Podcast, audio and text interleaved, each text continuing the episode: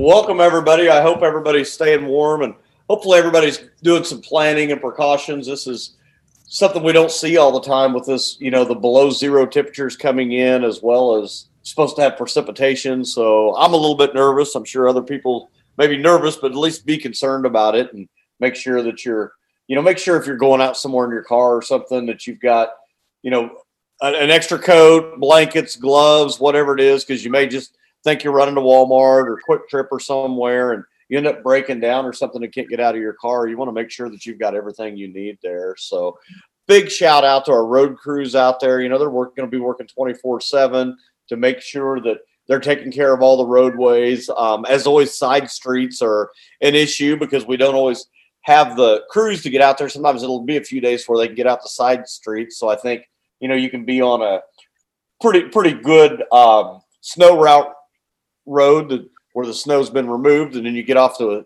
side street that hasn't been treated, and it's just like driving on glass. So just please make sure we exercise all the caution we can. Um, this last council meeting, we approved an R F P for the professional management contract for Century Two. I, I think I'll let Councilmember Johnson talk about that a little bit today, since he's that, that is his district, and as well as he's been pretty close to some of those discussions. And we'll talk about the benefits of the contract. We also approved um, the twenty twenty-one Convention Center budget as well. So, Councilmember Johnson, welcome. Glad, glad to hear from you today. Yeah, yeah, thanks. Good to join you as always. Uh, you know, the, the R F P for professional management, I think, was a good thing. I, I compare it all the time when I talk with our city manager with Interest Bank Arena. There's professional management services. You got folks that understand the industry, can work to maximize that space. And this is an opportunity for us to do the same. One good thing for the public to know, because I know there was some concern about it, is that, you know, if we get an R F P that we don't like, we don't have to accept it. You know, we just went out because we think it's a good thing to to manage that facility and try to maximize that space. So I'm excited to see what we get. And, you know, maybe we'll see something that really can activate Century Two um, until the voters make a decision on what we do with it in the future. You know, I'm glad you brought that up because, you know, I think a lot of people think that we've made a decision or decisions been made, and all we're doing is we're we're just trying to go at this with open eyes and see if someone wants to bring us an idea and, and something to do. It, like you said, we don't have to go with any plan, but I don't think it ever hurts to ask the question out to the public. Does anyone have a plan? Does anyone have something that they think would work? Let's let's explore every option bef- before, you know, I, I know. We always like the community to make the decisions because it's less weight on our shoulders. And the more input we can get on this, the more discussion, I think, the better. So thank you very much for clarifying that. Yeah, yeah, I definitely agree. We always want public input. And and speaking of that, we've got a project coming up this week in the council meeting, uh, Riverside Infrastructure Project, T I F project. And, you know, there'll be an opportunity for folks to give input on that and weigh in on the, you know, potential public benefit that could come from that, fixing up the trail, putting lights on the trail, uh, bringing in new homes to the area. Um, there's been some folks in the community that said that they didn't prefer that. So Tuesday is an opportunity again for us to hear from the public on that project. Um, and then we're also going to consider a replacement for the wastewater uh, treatment plant. Uh, we've been talking about that for quite some time. As as everyone knows, we approved the new water uh, treatment plant in Northwest Wichita. And this is wastewater. Uh, we've heard a lot from some residents around that facility in District three about some of the concerns on smell and all of that. So we're moving forward. We're looking at uh, what that would look like.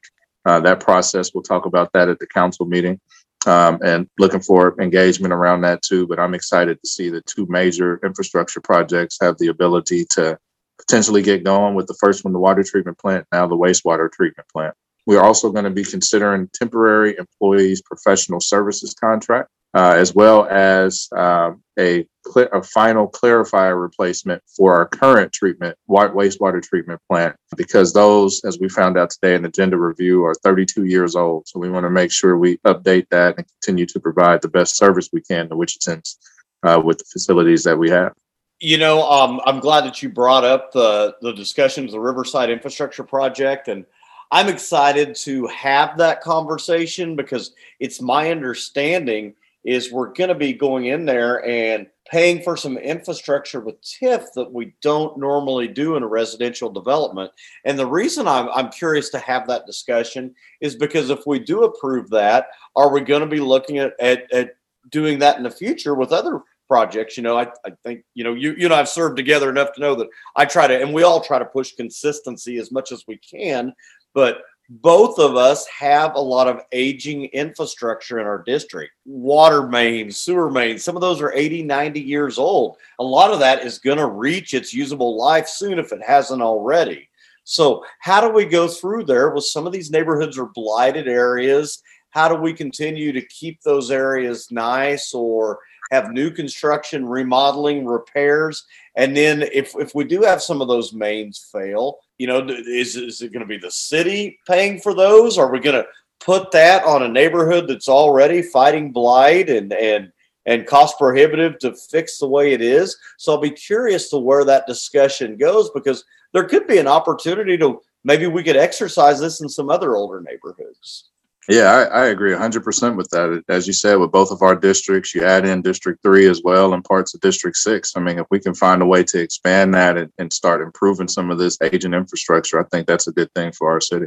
Well, I know next Tuesday at six o'clock, we're going to have a um, town hall, and we're going to be discuss land banking. Again, um, I, I think there's maybe I have a little I have a few opportunities in your in my district. I think I think you have a lot of opportunities in District one to potentially look at ideas. I, I know that, you know, there have been a couple organizations that have done a pretty good job of not just changing a, a, a house or two, but changing a whole block, changing a whole neighborhood. And, and I, I think that's definitely an exciting conversation to be having. So hopefully, again, it's another opportunity for us to solicit more public input and get it on there.